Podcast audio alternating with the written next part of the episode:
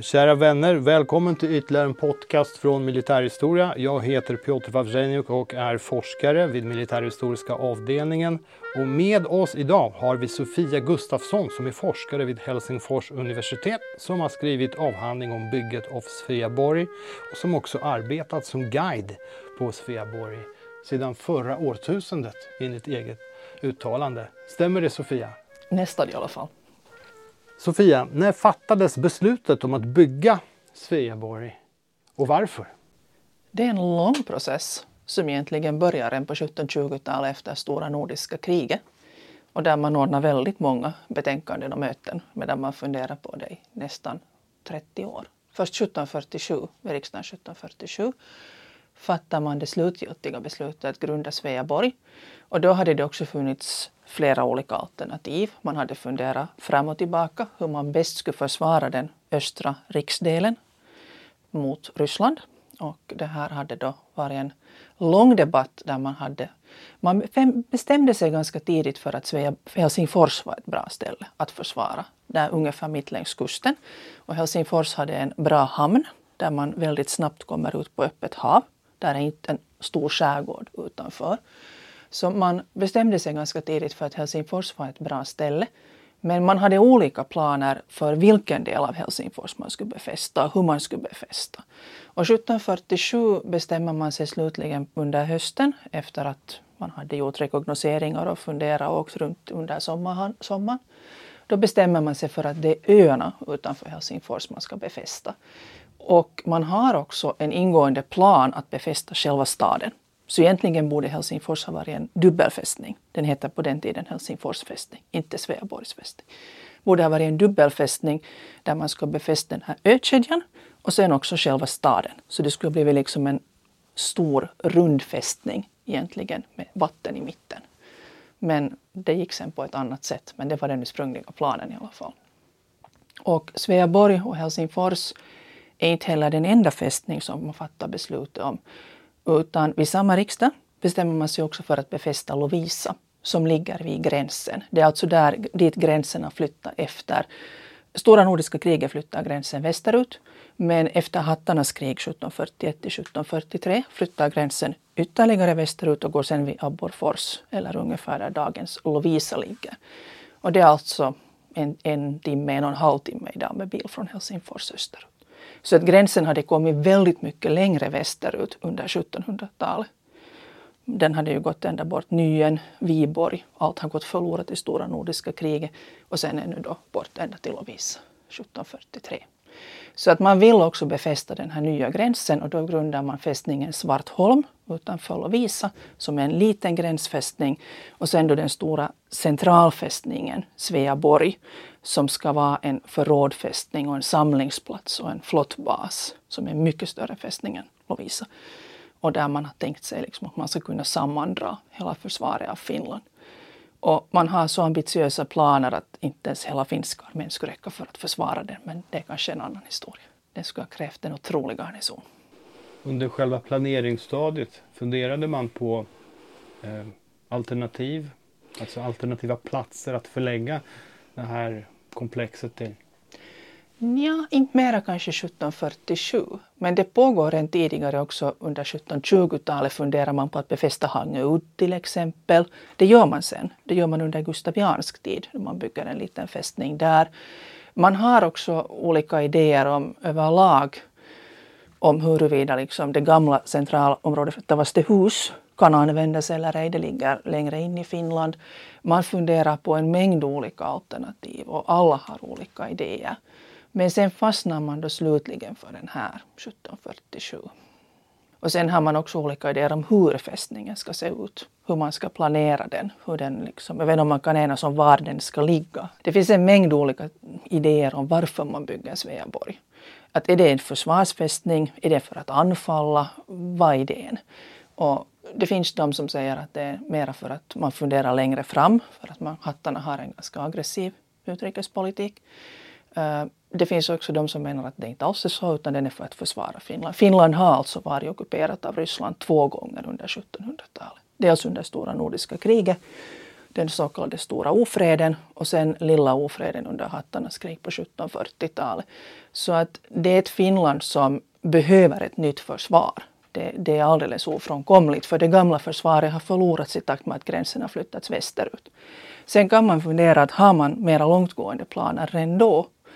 Och det här beror säkert också på vem som planerar. Det finns de som har mera ambitioner att ta tillbaka delar av Finland. För många handlar det om försvar. Det är som man åtminstone säljer in det till lokalbefolkningen.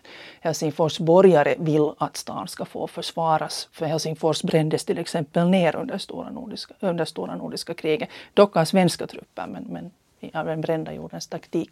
Så för dem är det helt uppenbart att för den finska lokalbefolkningen handlar det om försvar. Och Sveaborg är också, det är inte bara militärstrategi, det är också symboliskt. Det är ett sätt att säga att vi tänker försvara det här landet och ett sätt att liksom få finsk försvarsvilja. För efter att svenska trupperna har dragit sig tillbaka två gånger och lämnat landet i ockupation så kanske det inte finns ett så stort förtroende från lokalbefolkningen på att Sverige faktiskt vill försvara den östra rikshalvan. Och där spelar Sveaborg säkert en oerhört stor symbolisk roll. Och det gör också att det blir ett ställe där det kanske är värt att investera, värt att liksom sikta framåt. För att 1720-talet, 1730-talets Helsingfors är en stad som byggts upp ur intet. Den, har, den blir alltså totalt nedbränd under stora nordiska kriget. Där finns en byggnad som klarar sig, för den är i sten. Resten är en trestad och brinner. Och alla Helsingforsbor har flytt. Ingen har varit kvar. Och när Helsingfors byggs upp under 1720-talet så är det en långsam process. Det är inte alla som vill komma tillbaka, som vågar komma tillbaka. Och Helsingfors har börjat hämta sig under slutet av 1730-talet. Man börjar bygga upp stan, det börjar flytta in folk. Men det är fortfarande en småstad ännu 1747 jämfört med hur stort det är på 1600-talet. till exempel. Ja, ockupationen under hattarnas krig lär inte göra saken bättre. Så. Nej, även om den var mycket, mycket lindrigare. Men i alla fall. Och här kan vi också tillägga att det finns ju historisk erfarenhet av att använda Helsingfors med omnejd i operationer. Helsingfors blir ju liksom en transithamn för militärtrafik ner mot Baltikum. Så att Helsingfors har en lång historia som krigsstad. Det är ingenting nytt när Sveaborg kommer. Utan Helsingfors har använts på 1500-talet, det har använts på 1600-talet.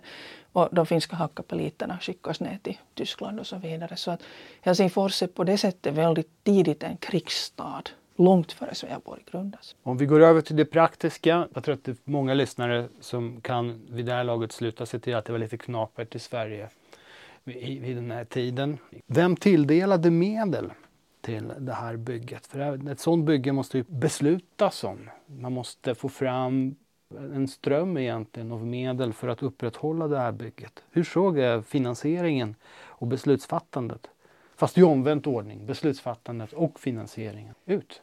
Jag tror när man bestämmer 1747 har man inte riktigt en plan för hur man tänker finansiera det. Det är liksom ett beslut som dras igenom väldigt snabbt på ganska grova boliner så att säga. Det finns, man har en idé om att på fem år bygger man det här färdigt och det finns en budget. Och den är tidsoptimistisk och ekonomiskt optimistisk. Man kommer aldrig att kunna lyckas med det här. Det tar mycket mer än fem år. Och orsaken till att man överhuvudtaget ska planera det här är ju de subsidier som Frankrike betalar och har betalat länge än, eller länge tidigare och längre framåt. Men det är alltså militära medel som Sverige får för att kunna stärka sitt försvar. Och det här investeras ganska långt i att förstärka försvara den östra rikshalvan. Även om jag också tror att man investerar i Sverige, i södra Sverige, delvis i Skåne. Där, där befäster man också på 1740-talet. Så att i princip är det här det är fransmännens förtjänst att man ens kan tänka på det här. De franska medlen räcker inte riktigt till och de är inte öronmärkta för det här projektet utan de går bara in i statsbudgeten i allmänhet. Men de ger i alla fall en möjlighet till mycket större militära investeringar. Och förstås skattemedel och så bygger man så billigt man kan och så fort man kan. Vem var ansvarig för bygget som, som verkade och samordnade på plats? Det är också en intressant fråga för man sätter egentligen upp en ganska ny organisation där man försöker jämka ihop flera gamla. Det finns alltså fortifikationen som har personal i Helsingfors och de kommer att sköta delar av penningtrafiken.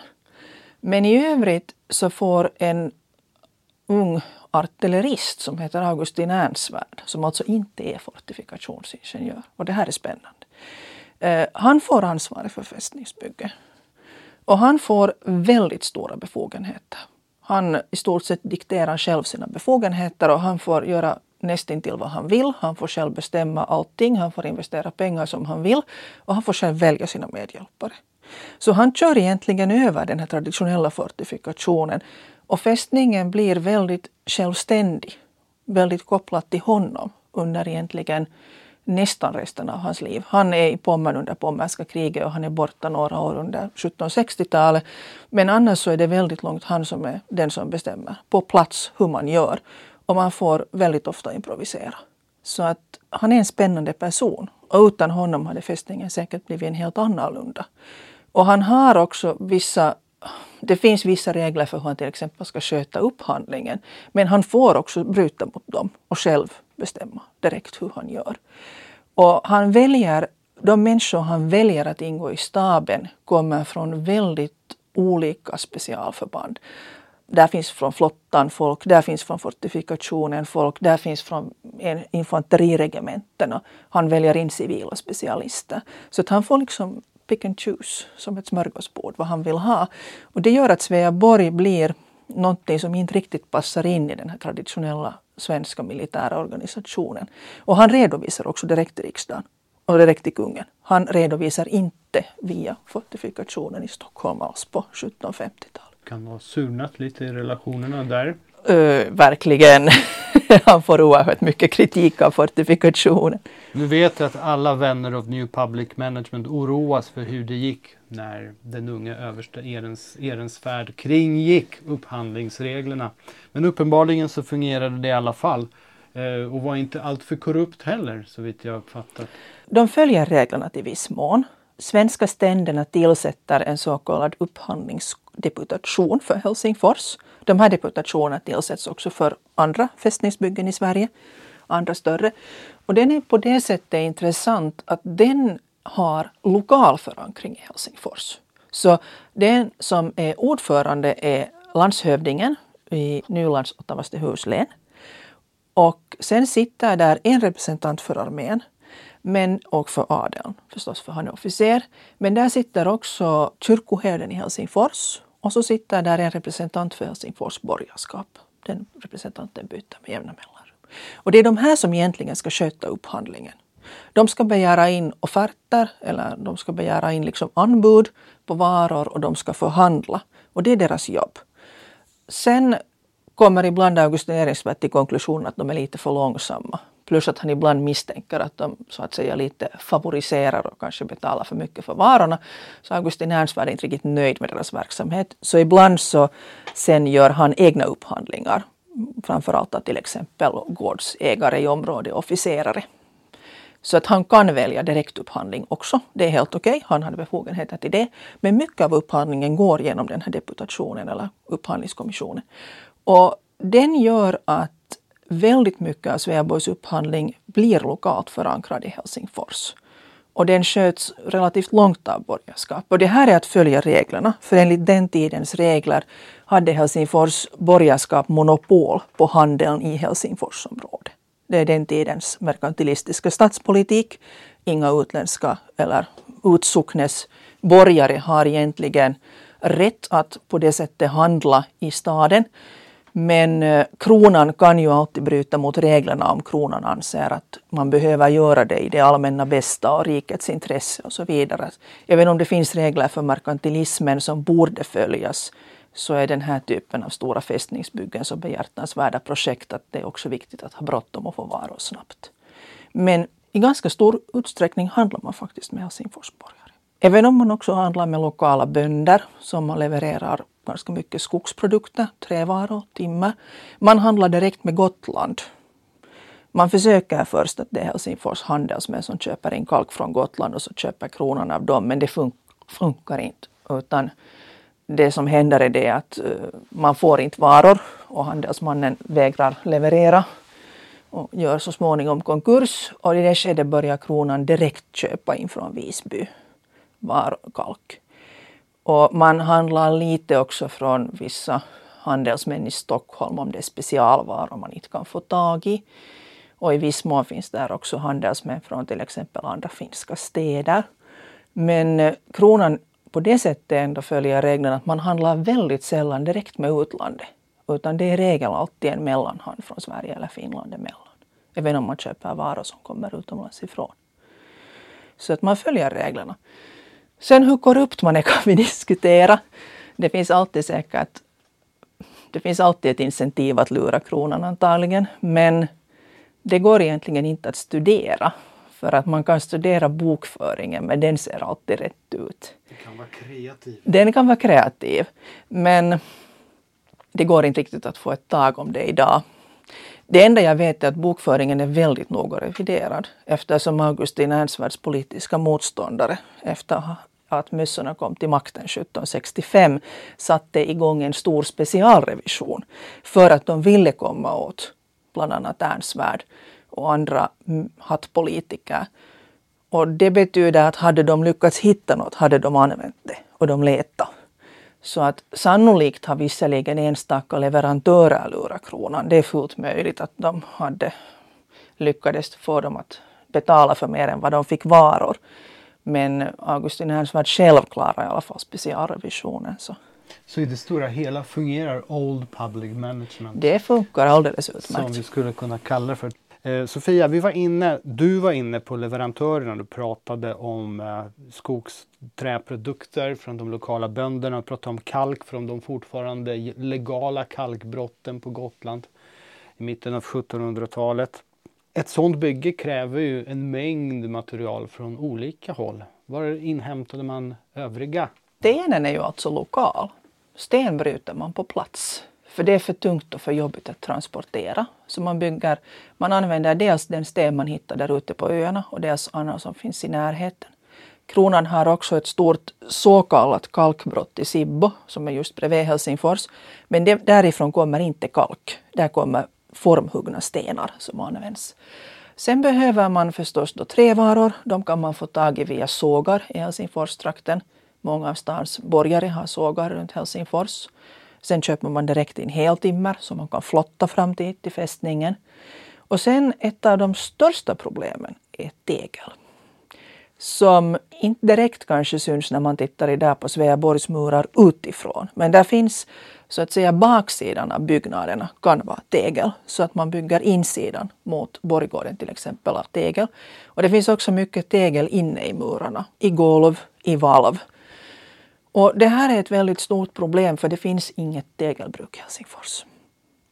Det grundas just vid där vid hösten 1747 grundas det första av en handelsman som själv har varit riksdagsman vid 1747 års riksdag.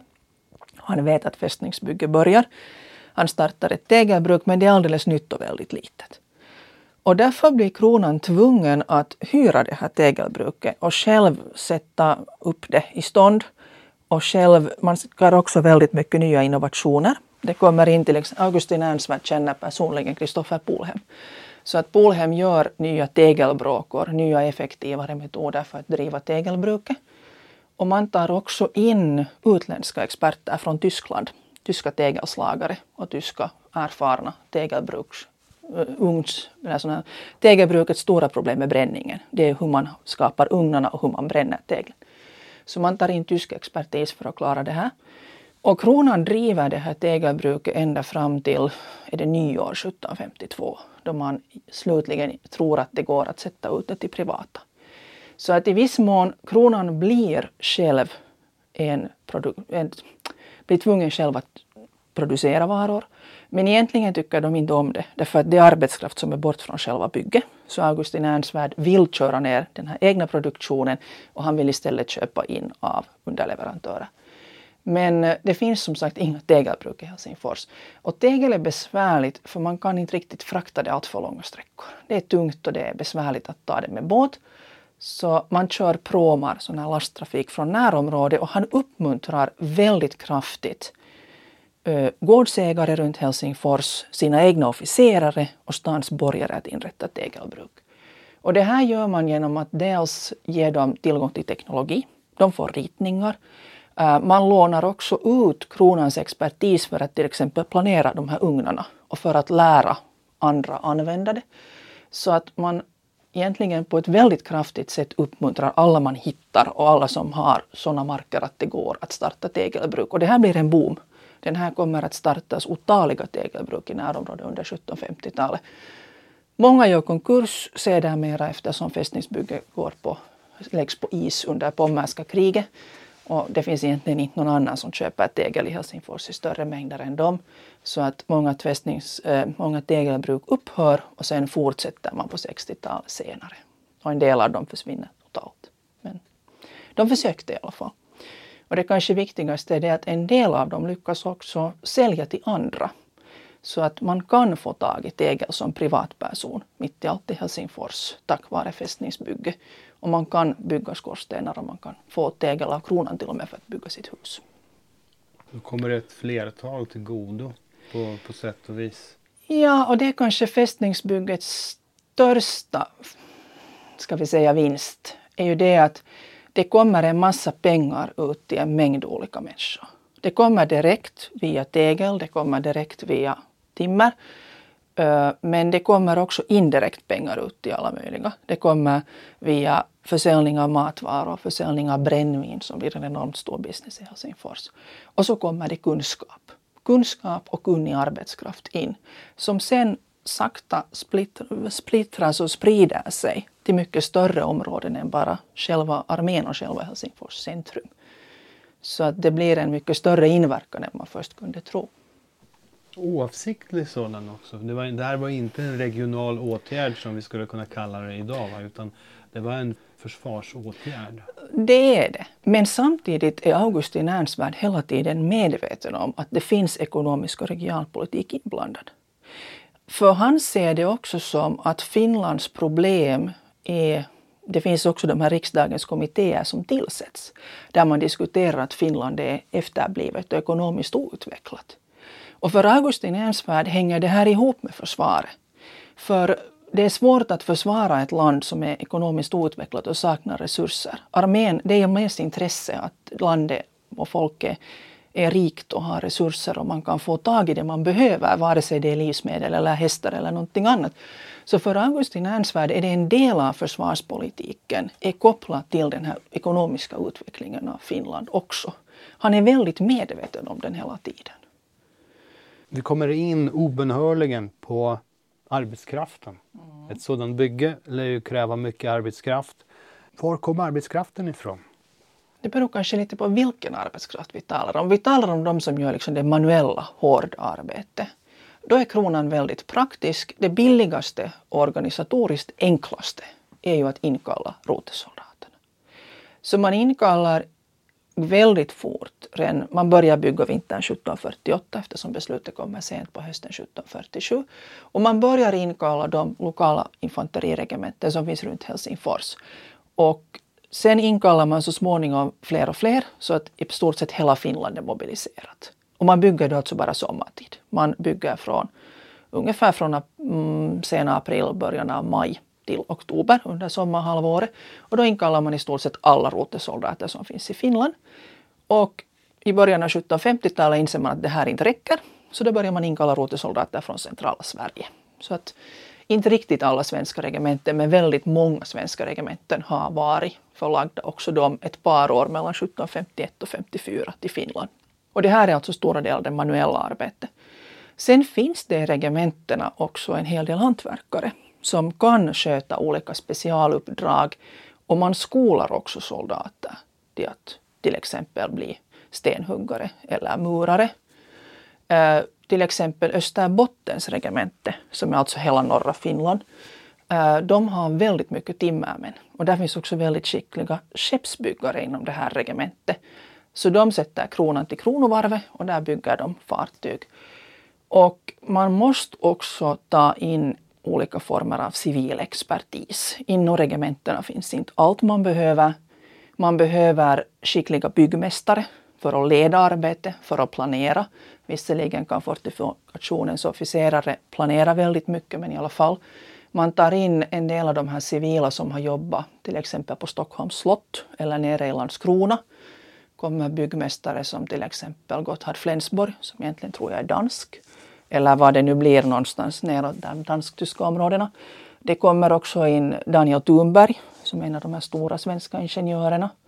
Och eh, sen tar man också in till exempel skeppsbyggnadsexpertis. Det kommer en österbottnisk skeppsbyggnader som heter Anders Thelin som också är civil in. Och sen då den här Fredrik Mayer som är alltså en tysk tegelslagare som kommer in med sitt team.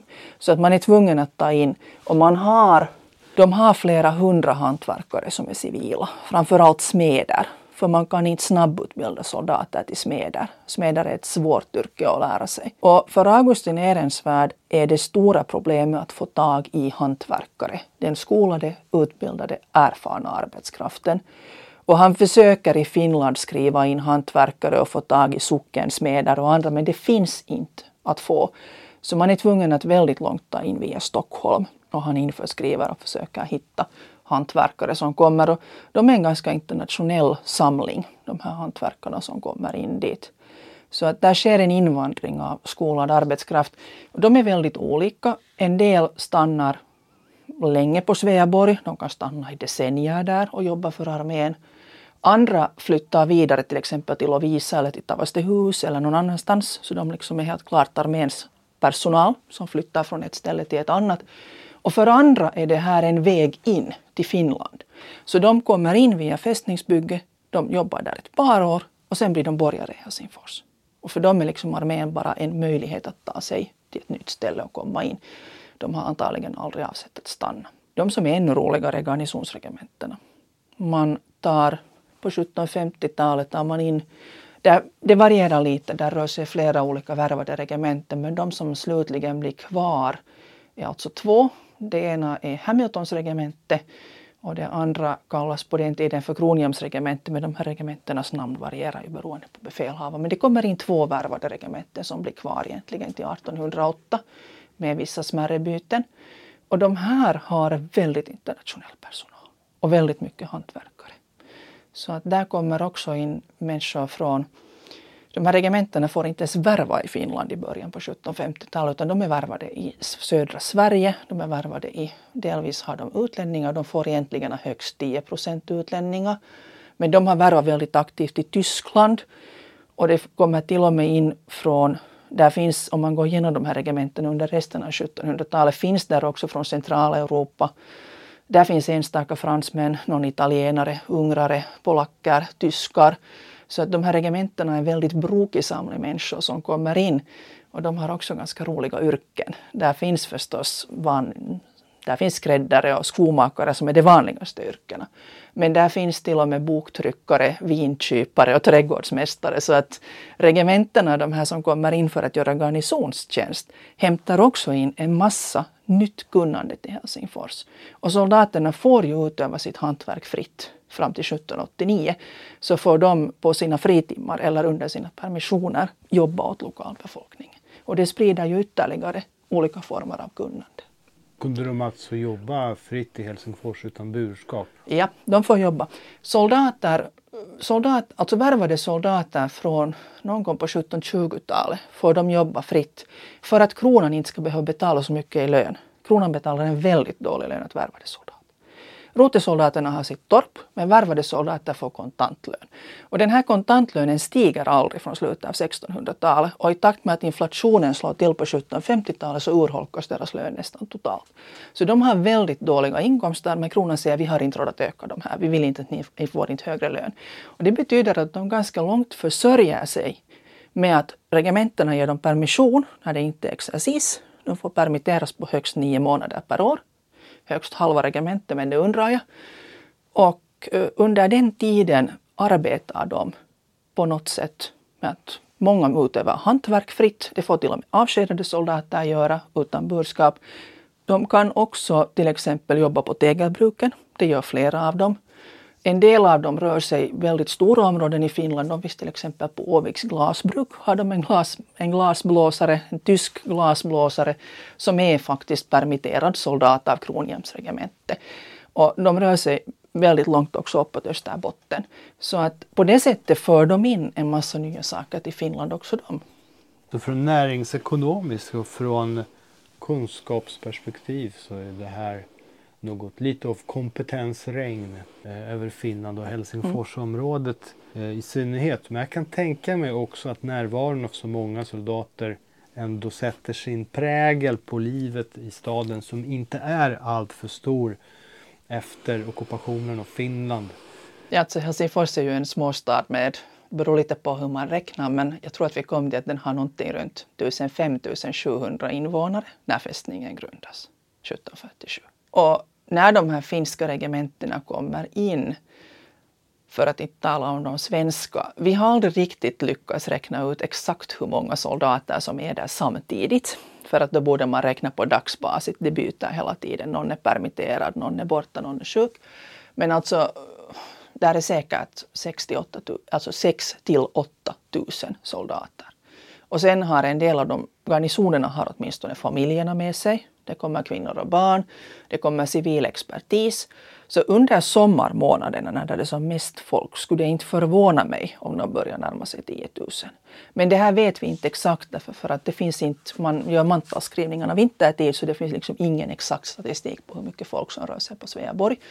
Där finns också alla möjliga människor som bara hänger med i armén. Det är trossen som kommer, alla de här som bara följer med av olika anledningar. De följer med för att de sköter underhåll. Där finns allt möjligt i svansen. Och den här alltså svansen drar in i Helsingfors och den är då, vadå, fem gånger större än stans befolkning. Och i början när man börjar bygga finns det ju inte ens baracker. Och det här betyder att de soldater som kommer som byggmanskap, de inkvarteras ofta i tält eller i de få baracker man har. Men de som kommer i organisationstjänst, de bor hemma hos stadsborna. För det gamla termen borgläger lever kvar under 1700-talet. Det kallas för inkvarteringsplikt. Och det här betyder att borgarna i en stad är skyldiga att mot en liten ersättning och tolagsmedlen till staden så är borgarna skyldiga att ta emot soldater i sina hem. Så Helsingforsborna öppnar bildligt och bokstavligt sina hem för soldaterna. Och Augusten Ernstvärd säger i något skede att det finns inte rum för en enda soldat till. De ligger i badstugorna, de ligger i uthusen. Det finns inte sängkläder. Och det här motsvarar alltså dagens Helsingfors har 600 000 invånare.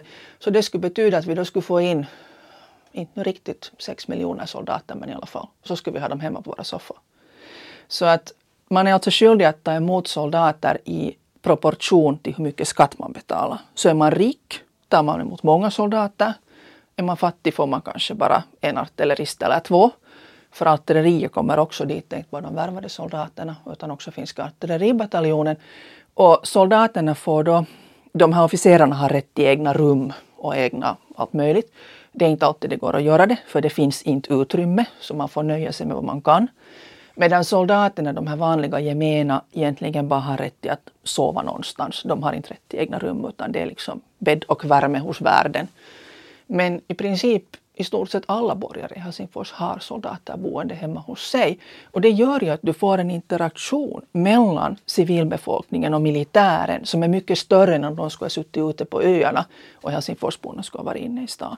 Istället är de närvarande.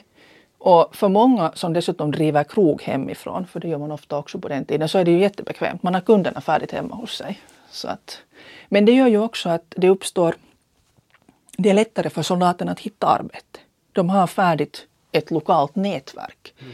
Mm. Det är också lättare för soldaterna att till exempel ingå andra former av sociala nätverk. De känner människor. De kanske gifter sig med lokala kvinnor, en del av dem. Så att soldaterna blir på ett annat sätt integrerade i Helsingfors. Sen flyttar de så småningom ut till fästningen. De får egna baracker. Det kommer att finnas garnisonsbaracker både inne i stan och ute på öarna. Men då har det redan gått några år. Så att, och det här gör ju att Helsingfors blir en ganska genommilitariserad stad under 1750-talet.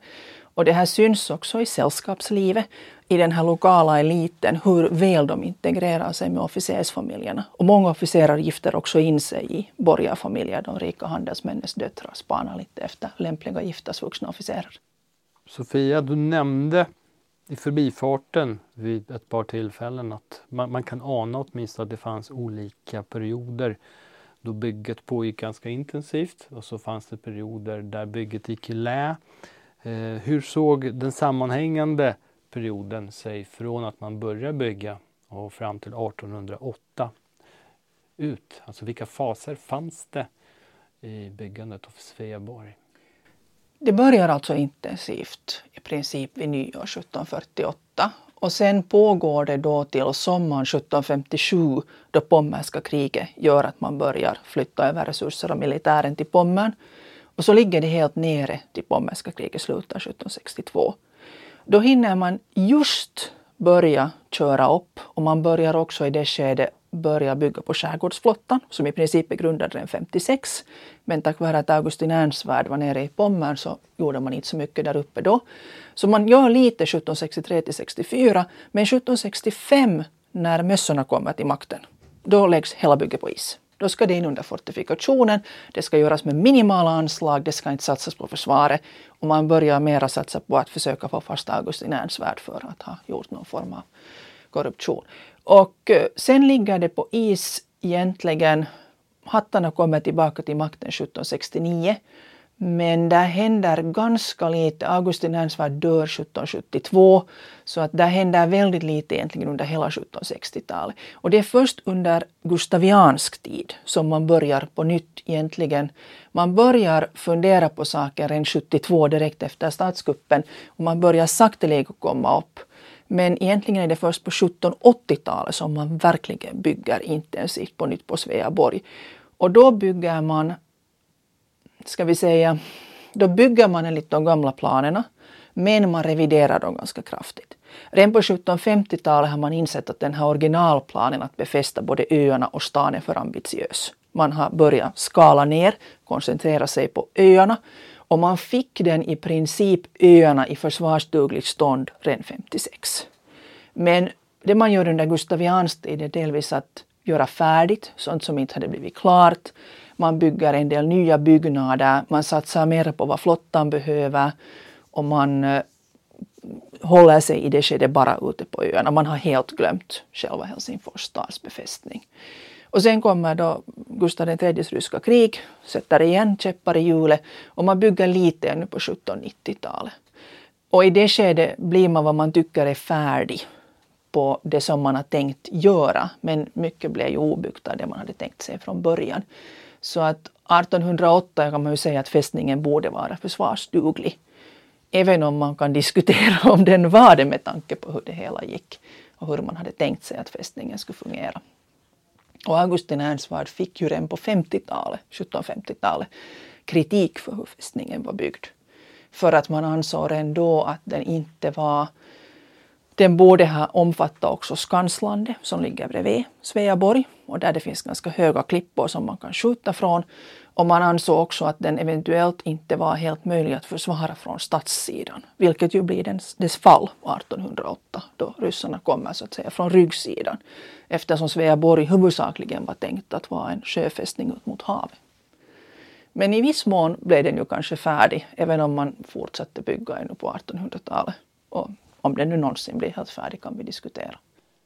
Sofia, tack så mycket för att du ville komma till oss och prata. Och då ska jag säga att Sofia faktiskt kommit in med Finlandsbåten för att prata med mig på Försvarshögskolan. Jag känner mig väldigt ärad över att du ville göra det för oss och för våra lyssnare. Och till er kära lyssnare säger vi tack för att ni lyssnade ända hit och vi hörs i en inte alltför avlägsen framtid.